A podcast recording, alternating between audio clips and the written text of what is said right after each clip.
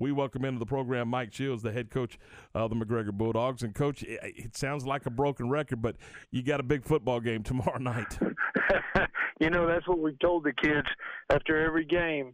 You know, the next one's bigger, and it's the biggest game, and you just got to keep moving forward and go on uh, to the next one. But yeah, it's we're getting close to the end of the season, and they're getting bigger and bigger. You know, for a playoff spot. And we've talked about it at length of just the quality of your league. And you've been in this business a long time. Have you ever seen a league top to bottom as competitive as the league you're in right now?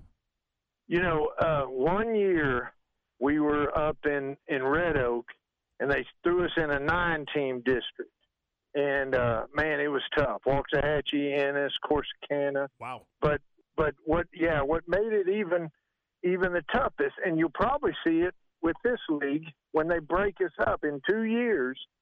That that nine-team district, when they broke us up in two years, eight of those nine teams made the playoffs. So that tells you how. And it's going to be the same thing here, man. Somebody's going to be sitting at home as a pretty good football team, you know. And that's we were t- we've talked about it a lot, Coach. You, I think you got probably two really good football teams that unfortunately won't get that opportunity because of the depth yeah. of this league.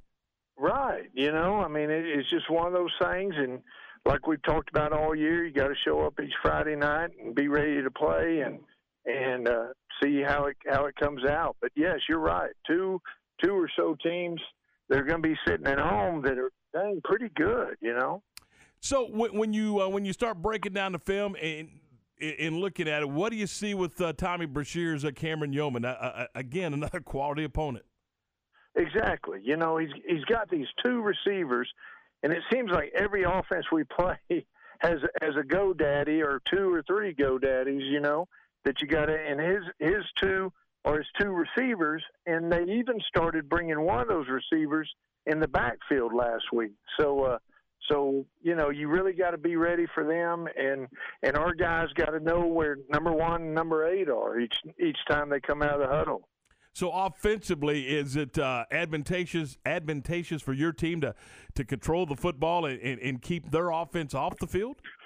Oh, most definitely, and and it's been that way every Friday night. You know, uh, sure, if we can keep the ball and uh, keep the clock running and keep their offense off the field, shoot, that's that's our best defense. You know, is to have a good offense out there that's that's moving the chains visiting with Mike Shields, the head coach of the McGregor Bulldogs. Coach, I know you got to get to practice, and we'll uh, just ask you, ask you a couple more real quick ones. But ha- have you seriously had has have you looked at exactly what your route is to, to get to postseason play? Yeah, you know ours ours is pretty simple. We got to win tomorrow night, you know, and uh, I believe that that we're in. The way I figure it, we're in if we win tomorrow night. So, uh, so if if we lose, then we've got to have help, you know, and and you never want that. You want to control your own destiny. So that's what we're telling our kids: win tomorrow night, and then we can control it. You know, if we don't, then uh, uh, we need help. All right, Coach. I know you're busy. I know you got to get to practice. We appreciate your time, and, and, and, thanks for popping on. And best of luck tomorrow night. Hey, thanks, Tom. See you later. Talk that to is, y'all later. You bet. Mike Shields, the head coach of the McGregor Bulldogs.